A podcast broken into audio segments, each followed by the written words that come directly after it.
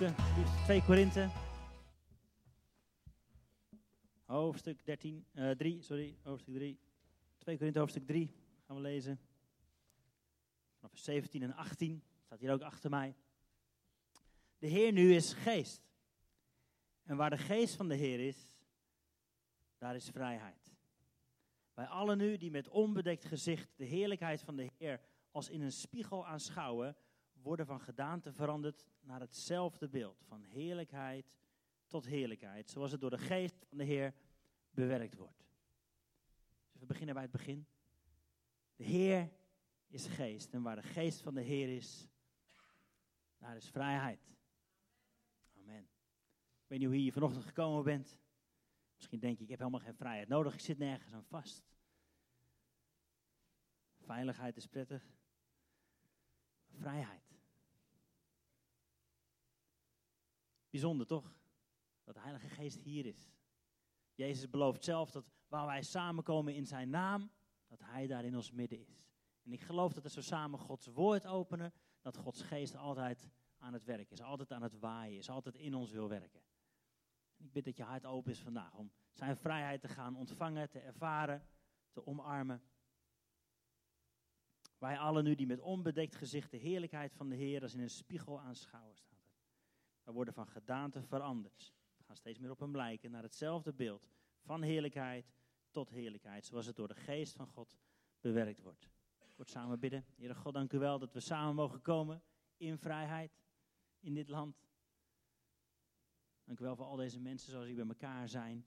Om samen u te zoeken, om samen u te eren, om elkaar te ontmoeten, om woorden van leven te horen. Dank u wel dat u aan het spreken bent. Vanaf het moment dat we hier binnenkomen, dat u aan het bewegen bent. Dat u ons wilt omarmen, dat ons strekt met koorden van liefde.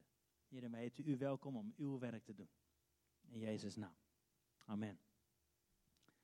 Playback shows. Kent iemand ze nog? Playback shows? Ja, hè? Playback shows.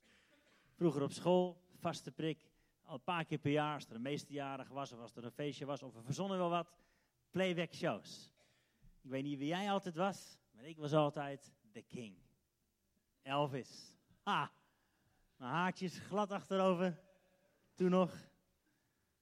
Elvis Presley. En mijn favoriete, favoriete liedje om na te doen. Ik had toen zo'n mooi judo-pak, helemaal eh, bewerkt met allemaal zilveren, gouden knoopjes en dingetjes. Het leek echt net echt, al zeg ik het zelf.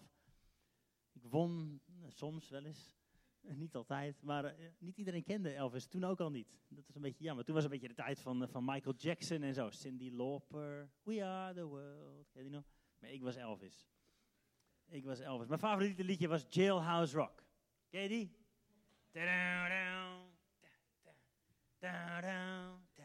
En dan, Ja, de tekst, die hoeft je niet te kennen natuurlijk. Dat is het voordeel van playback shows. Bij The Voice moet je je tekst kennen. Bij playback shows maakt het niet uit. Als je maar ongeveer je lippen ongeveer een beetje goed doet en een wild genoeg danst, dan lijkt het heel wat. Playback shows. Elvis was, ik was echt groot fan van Elvis. Hoe ik er precies bij kwam, weet ik niet meer. Maar Elvis, dat was wel mijn idool, zeg maar. Ik ging steeds meer, zeker bij die playback shows, steeds meer op hem lijken. Haartjes glad achterover, zei ik al. Mooi pakje aan, een beetje zo. Mijn heupen waren niet zo los, nog steeds niet trouwens.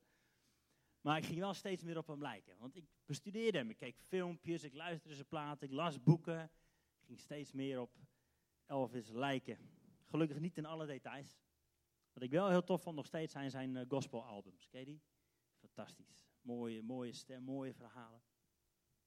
Hey, maar we zijn bezig met, uh, ik kom er zo op terug, we zijn bezig met deze tekst de komende paar maanden. Maar u bent een uitverkoren geslacht, een koninkrijk van priesters, een heilige natie, een volk dat God zich verworven heeft. Gaan we daardoor om de grote daden van God te verkondigen, die u uit de duisternis heeft geroepen naar zijn wonderbaarlijke licht. Deze tekst willen omarmen.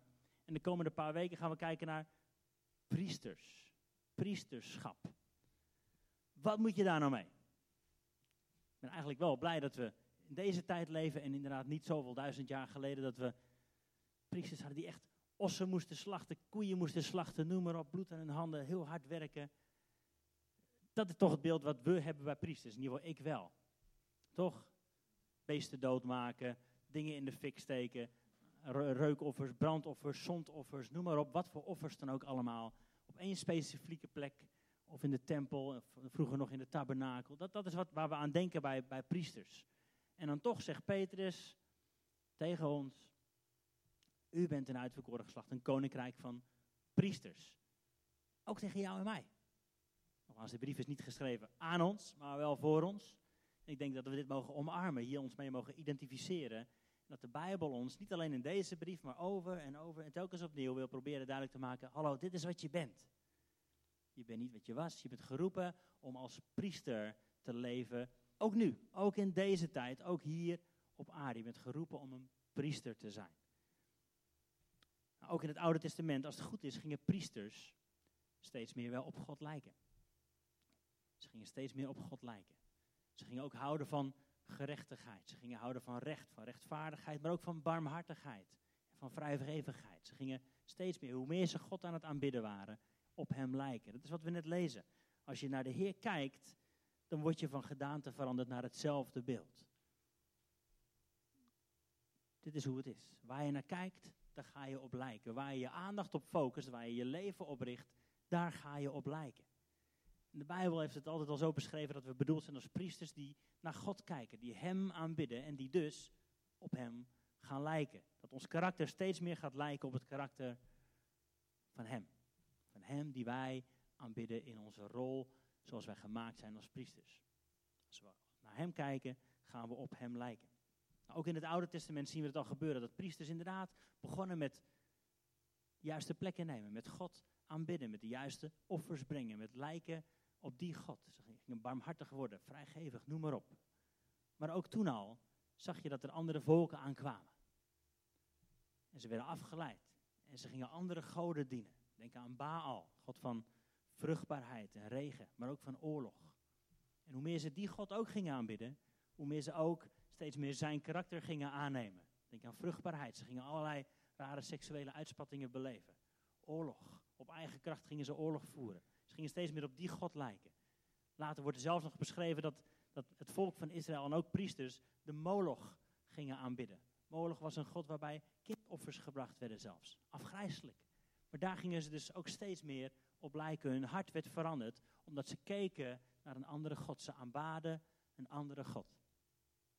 En dan zijn we hier nu, 2017, doen we toch niet meer, denken we dan. Ik denk dat er een heleboel andere goden zijn die we dat geldt ook voor jouw buurman en jouw buurvrouw die zeggen: nee, we geloven niet in een God. We aanbidden allemaal iets. We aanbidden allemaal iemand. Er is altijd iets of iemand waar we ons leven op richten. Waar we naar kijken en waar we dus steeds meer op gaan lijken. Waar we dus steeds meer op gaan lijken. Ik noem even een naam. Een oude godin, Afrodite bijvoorbeeld. Komt nog wel eens tegen op verpakkingjes. Seksualiteit is iets wat aanbeden wordt in deze tijd. Of het nou die naam geven of niet, Heel veel mensen hebben hun leven ingericht op die manier. Seksualiteit is een God van tegenwoordig. Mars, God van geweld en macht, is ook een God die aanbeden wordt tegenwoordig. Heel veel buiten de kerk. Positie, status, macht, maar ook heel letterlijk oorlog, vernietiging. is een God die aanbeden wordt in, buiten de kerk, ook in de kerk. We hebben juist vaak de kerk gebruikt als middel van het macht uitoefenen posities, op een podium staan. Macht uitoefenen over mensen, zeggen wat ze moeten doen. Dan aanbidden we niet langer God, dan aanbidden we Mars. Ook binnen de kerk. Mammon, veel bekende naam natuurlijk. Geld wordt aanbeden. Niet alleen buiten de kerk, ook binnen de kerk. Niet alleen door rijke mensen, misschien juist wel door arme mensen, omdat we bang zijn voor tekorten. Omdat we afhankelijk zijn van geld. Allemaal goden die ook aanbeden worden buiten de kerk. Ik zei het net, jouw buurman, jouw buurvrouw aanbidt ook iets. Weet het alleen zelf niet. Maar ze gaan er wel steeds meer op lijken. Hoe meer we seks of macht of geld gaan aanbidden, hoe meer we daarop gaan lijken. Hoe meer we daar ons leven naar gaan inrichten. We zijn allemaal priesters. Gelukkig mogen we kiezen om die ene God te gaan aanbidden. Om daar steeds meer op te gaan lijken. Want wat je aanbidt, zegt ook 2 Korinthe, wat we net lezen. Als je met onbedekt gezicht de heerlijkheid van God gaat zien, dan ga je steeds meer op hem lijken. Ga je steeds meer veranderd worden. Het blijft allemaal niet hetzelfde. Je omstandigheden zullen niet altijd veranderen, maar jij wel. De omstandigheden worden misschien niet altijd beter, maar jij wel. Jij wel. Jij wordt veranderd naar het beeld van de heerlijkheid van God. Daar waar je naar kijkt, daar ga je op lijken. En dat is de hoofdtaak, kortom, van priesters. Aanbidding. Hoofdtaak van jou en mij in dit leven, ook nu, we hoeven geen koeien meer te slachten als we hier binnenkomen, gelukkig, is aanbidding. Daar zijn we voor gemaakt. En we komen pas tot recht, we komen pas echt tot bloei, als we dat opnieuw gaan leren. Wat betekent het om een leven te leiden van aanbidding? Een leven van aanbidding. Het aanbidden van afgoden was toen en nu de weg van God weg. We keren onze rug weg van God als we achter seksualiteit, als we achter geld, achter macht aan gaan jagen. Bewust of onbewust. Ieder op zijn eigen manier zal dat herkennen, denk ik. Maar aanbidding is de weg terug naar God. Gelukkig is de weg vrij door Jezus, maar we moeten zelf die keus maken om Hem weer te gaan aanbidden. En aanbidding is gelukkig meer dan liedjes zingen. Hoe, hoe graag we dat ook doen, hoe leuk dat ook is, aanbidding is het juist reageren op de openbaring van wie God is. Ja, aanbidding is altijd een reactie op wat jij weet van wie God is. En hoe meer je gaat leren over wie God echt is, hoe beter je gaat aanbidden. Als jij denkt dat God een boze man is, bovenop een troon die naar beneden kijkt met een boos gezicht, dan ziet jouw aanbidding er anders uit dan dat je weet, het is een liefdevolle vader die mij omarmt, ook al ben ik even de weg kwijt. Ook al doe ik nog zoveel verkeerde dingen, hij houdt van mij, hij omarmt mij. Als dat je beeld van God is, dan zal je aanbidding er anders uit gaan zien. Dan zal je leven er anders uit gaan zien, dan ga jij er anders uitzien. Als je weet dat je vergeven bent, dan gaat je leven er anders uitzien. Dan zul je ook makkelijker andere mensen kunnen gaan vergeven. Enzovoort, enzovoort. Wat betekent het praktisch? Ik zei al, het is meer dan liedjes zingen. Het betekent, wat mij betreft, op de eerste plaats God de plaats geven die hem toekomt. God de plaats geven die hem toekomt. En als het goed is, kun je dat zien op een heleboel verschillende vlakken van je leven. De tijd, zoals je die inricht, is een hele belangrijke indicatie. Geef jij God de plek die hem toekomt. In jouw leven als priester hier op aarde geef je hem de plek die hij toekomt. In je tijd. Heel praktisch. In je geld. Heel praktisch. Geef je God de plek die hem toekomt. In de mensen om je heen die je uitkiest, waar je mee samen optrekt, waar je steeds meer, ook meer op, op elkaar gaat lijken in die zin. De mensen die je uitkiest om je vrienden te zijn, om je te omarmen, om je vooruit te stuwen, zijn dat mensen die ook van God houden. Een goede indicatie dat je God de plaats geeft die hem toekomt. Dat is een absolute groot deel van aanbidding. Je dankbaarheid uiten bijvoorbeeld. is ook een vorm van aanbidding. Natuurlijk kun je een liedje zingen als dankbaarheid, maar als ik, telkens als ik dankbaar ben voor Heidi ga zingen, komt het niet echt binnen, denk ik. Ik moet haar taal van liefde zien te vinden. Ik moet andere manieren zien te vinden om haar hart te raken, om mijn dankbaarheid te uiten. Dat geldt ook voor God. Hoe uit je je dankbaarheid aan God? Of is alles vanzelfsprekend? Ik hoorde pas een keer iemand zeggen, wat zou er gebeuren als ik morgen alleen had, dat waar ik vandaag voor gedankt had? Oeps. Neem zoveel dingen voor granted, zeg maar. Weet je wel, alles is vanzelfsprekend. Toch uiten we onze dankbaarheid aan God. Dat is een groot deel van aanbidding. Dankbaarheid, een leven van dankbaarheid. Het zijn de leukste mensen om te ontmoeten. Mensen die dankbaar zijn voor wat ze hebben, voor wat ze hebben meegekregen, voor alle dingen die ze meemaken, die in alle, alle situaties goud zien. Mensen die op zoek zijn naar dankbaarheid. Je vertrouwen uitspreken, dat is aanbidding. Je vertrouwen uitspreken en dat ook uitleven. Ik heb het wel eens eerder gezegd. Wat nou als in alle liedjes die we zingen, als we het liedje Ik aanbid u, gaan vervangen door Ik vertrouw u.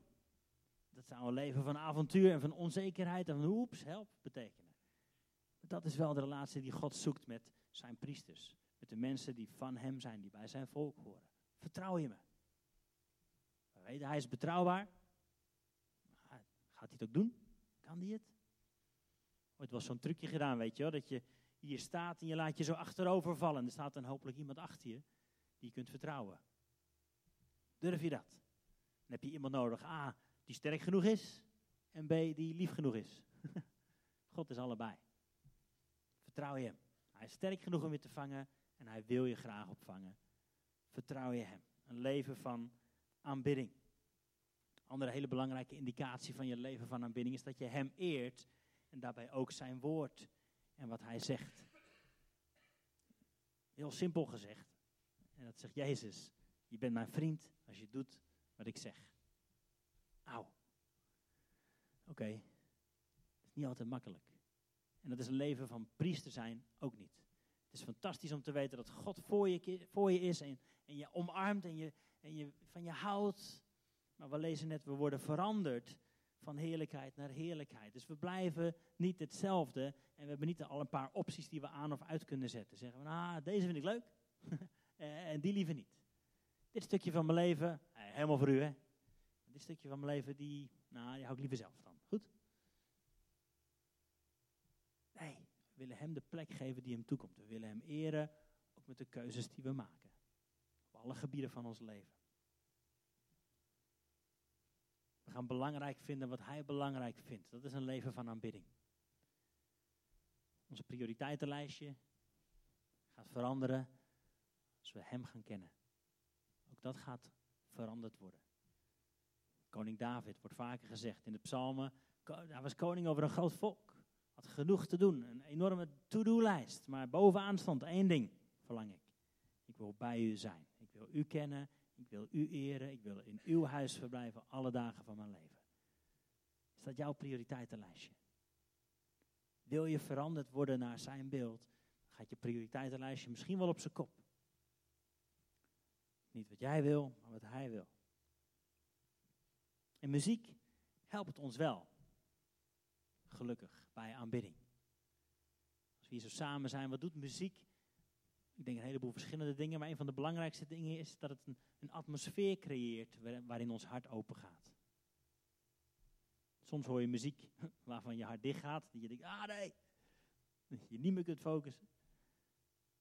Maar vaak denk ik, en dat is een van de belangrijkste dingen waarom we hier samen zijn, waarom we hard oefenen op muziek, is dat we willen een atmosfeer creëren waarin mensen hun hart kunnen openen voor God.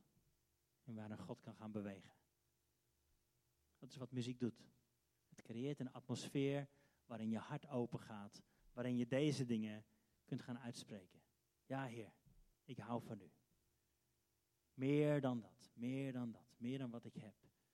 Ik hou van u.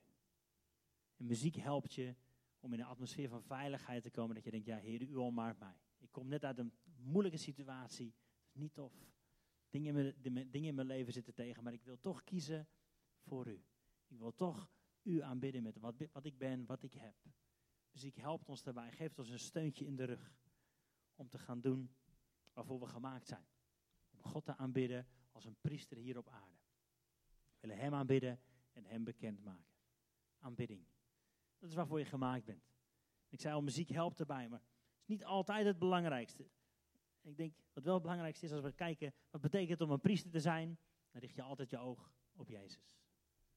Gaan we Hem navolgen, gaan we Hem nadoen, gaan we meer op Hem lijken, gaan we Hem, zijn leven bestuderen, met Hem praten enzovoort. En dan zie je bijvoorbeeld, Jezus in de Bijbel wordt maar één keer gezegd dat hij zong. Eén keertje. Je mag nazoeken, Matthäus 26, vers 30. En nadat ze de lofzang hadden gezongen, stonden ze op en gingen naar buiten. Dat is de enige keer dat je ziet dat Jezus zong. Voor de rest niet. Misschien deden ze het altijd wel na elke maaltijd, maar het was in ieder geval niet belangrijk genoeg. En de, de diensten waren niet altijd gevuld met een half uur van zingen eerst voordat. Nee. Jezus zingt maar één keer. Wel belangrijk. Wat hij ook deed als priester, zijn leven hier op aarde, als zoon van God, als voorbeeld voor ons, hij ging naar de samenkomsten. Hij ging naar de synagoge. Hij ging naar de tempel. Dat is waar hij ontmoette. Vond hij belangrijk. Zoals hij gewoon was, ging hij op Sabbat naar de synagoge. Dat was een gewoonte voor hem. Is gewoonte altijd slecht? Nee, gewoonten zijn best prima. Want het vormt je karakter, het vormt je leven. Maak er een gewoonte van om naar de samenkomsten te gaan. Straks gaan we wel lekker buiten sneeuwballen gooien, vind ik prima. Maar maak er een gewoonte van om mensen te ontmoeten, om samen Gods woord te horen, God samen te zoeken, samen te aanbidden, samen te leren. Ga je al naar een connectgroep, naar een kleine groep? Je maakt er een prioriteit van. Zorg ervoor dat je mensen om je heen verzamelt die dezelfde kant op willen. Die je dezelfde kant op stuwen. Die voor je zijn, die met je zijn. En die sterk genoeg zijn om af en toe eens tegen je te zeggen, joh, dat moet je niet meer doen. We die kant op gaan? Hoe gaat het met je? Mag ik voor je bidden? Wil je voor mij bidden? Die relatie samen opbouwen. Jezus vond het heel belangrijk. Hij ging naar de synagoge. Hij deelde zijn leven met anderen. De belangrijkste gesprekken vonden niet plaats in een tempel, maar aan tafel. Dat is waar harten geraakt werden. Dat wil ik jou toe aanmoedigen. Zoek mensen op. Maak deel uit van kleine groepen. Ga je niet isoleren, zeggen ik en God, wij zijn in de meerderheid. Zal wel. Zoek die clubjes op. Zoek mensen op die je vooruit stuwen. Dat is wat Jezus deed. Hij ging naar de samenkomsten en hij bad. Hij bad heel veel. Zoals eerder gezegd, de gebeden van Jezus die je vindt in het Nieuwe Testament, de, de publieke gebeden waren misschien 20 seconden. Dat was het. Zijn persoonlijke gebeden konden de hele nacht duren. Dat hij stil was, dat hij met zijn vader aan het praten was, dat hij aan het luisteren was, dat hij aan het zoeken was. Maar hij bad. Een belangrijk onderdeel van jouw leven als priester, hier 2017, is dat je bidt. Is dat je God zoekt. Is dat je zijn stem leert verstaan gaat uitstappen in wat hij heeft gezegd. Dat is wat Jezus deed. Hij zei, ik doe alleen die dingen die ik de Vader zie doen. In overleg met de Vader kon hij zijn leven hier op aarde heel effectief leven. Hij kon uitstappen in de kracht van de geest, omdat hij in contact was met zijn Vader. Continu in gesprek met zijn Vader. Jezus leidde natuurlijk een leven van vertrouwen. Je moet het maar durven. Midden in een wereld waar misschien nog wel erger was dan nu. Oorlog, geweld, een leven was niks waard. Maar daar kwam hij om te dienen, om mensen te zoeken. Hij was gehoorzaam. En ik denk als je het leven van een priester zou moeten opsommen in twee woordjes. Het leven van Jezus wat hij hier leidde, voor jou en mij, dan is dat zelfopofferende liefde. Dat is je aanbidding. Dat is je aanbidding naar God. Dat is het leven waarvoor je geroepen bent. Zelfopofferende liefde, gevende liefde. Waarin je je leven neerlegt, waarin je je meningen neerlegt. Waarin je eigen veiligheid neerlegt. Waarin je je eigen wijsheid neerlegt. Zelfopofferende liefde. Je vertrouwt jezelf toe aan God en je geeft jezelf aan anderen. Je wilt anderen gaan dienen en daarmee aanbid je God. Dat is wat aanbidding is. Je geeft je leven terug aan degene die je gemaakt heeft. Je vertrouwt je leven toe aan degene die het gemaakt heeft. Zullen we allemaal weer proberen te worden als klei in de hand van de pottenbakker. Hij kan ons mooi maken. Hij gaat ons mooi maken. Lezen we het. Hij gaat ons veranderen van heerlijkheid naar heerlijkheid. Wanneer? Als we Hem met onbedekt gezicht aanschouwen. Als we Hem met onbedekt gezicht aanschouwen. Moet het stuk maar eens nalezen in 2 Korinthe 3, waar het gaat over de bedekking. Daar wordt verwezen naar de wet. We begonnen met de Heer is geest en waar de geest van de Heer is, is vrijheid. En als we eerlijk zijn, zitten we allemaal vaak onder een stuk bedekking. Een stukje van niet vrij zijn, waardoor we God niet kunnen aanschouwen van aangezicht tot aangezicht. Waardoor we die veranderende kracht in ons leven missen.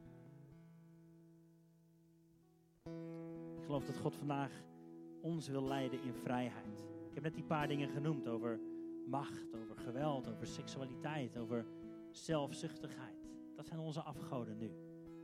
Maar Hij is gekomen om ons vrij te maken daarvan. Zodat we steeds meer gaan lijken op Jezus. Zodat we steeds meer een leven gaan leiden van aanbidding. Waarmee we uiteindelijk ook zelf een vervuld leven gaan leiden. Dit is hoe we gemaakt zijn. Laten we gaan leven in overeenstemming daarmee. Met zijn ontwerp, met zijn plan. Ik zou je willen gaan vragen te staan. Samen met mij te bidden. Heer, we verlangen naar vrijheid. Heer, er is nog zoveel meer voor jou, voor, voor, voor ons, dat u in petto heeft. Zoveel meer vrijheid, zoveel meer ontspanning, zoveel meer rust en zekerheid dat u van ons houdt. Heer, we hebben net deze namen genoemd over, over het grijpen naar macht en positie. Heer, en waar we dat doen in ons leven, Heer, raak het aan. Spreek ons erop aan op dit moment. Zodat we het neer kunnen leggen, ons ervan af kunnen keren En onze ogen gaan richten op u, Jezus. Dat we steeds meer gaan lijken op u. Steeds meer in vrijheid gaan komen daarvan. En ook waar mensen ons proberen te overheersen, mensen ons proberen te beïnvloeden, te manipuleren, ook daarvan willen we in vrijheid komen. Daarvan willen we in vrijheid komen. Als we vastzitten aan, seksualiteit op een verkeerde manier, maak ons er vrij van. Raak het aan, genees ons, herstel ons. Heer, en waar geld nog macht over ons heeft. Nou heel veel geld hebben en het niet willen geven. Of we nou altijd tekort komen en bang zijn. Heer, op wat voor manier dan ook, Heer. Help ons erin, leid ons erin, leid ons in vrijheid. Door te leven in uw waarheid. Heer, want we zijn priesters, maar we willen uw priesters zijn. We willen ons op u richten, we willen u van aangezicht tot aangezicht zien, Jezus. Meer nog dan we ooit hebben gekund willen we u in de ogen zien. En willen we veranderd worden van heerlijkheid naar heerlijkheid. Niet van gemakkelijk naar nog makkelijker, maar van heerlijkheid naar heerlijkheid. Heer, help ons om meer te gaan lijken op u, Jezus. En we weten, Heilige Geest, dat u dat doet. Het is zoals de Geest het in ons bewerkt staat. En waar de Geest is, daar is vrijheid willen heel eenvoudig u opnieuw welkom heten, Heilige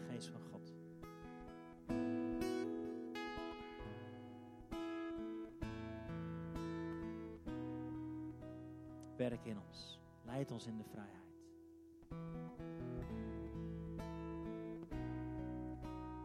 We gaan straks dit lied zingen. I'm no longer slave to fear. Ik ben niet langer meer een slaaf. geroepen om in vrijheid te leven.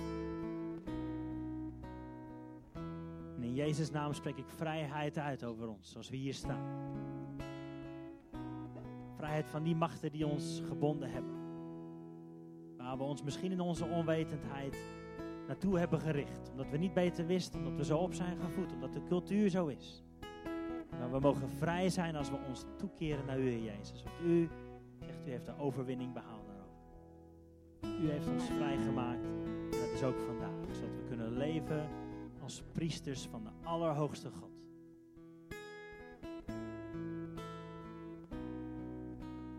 We samen zingen.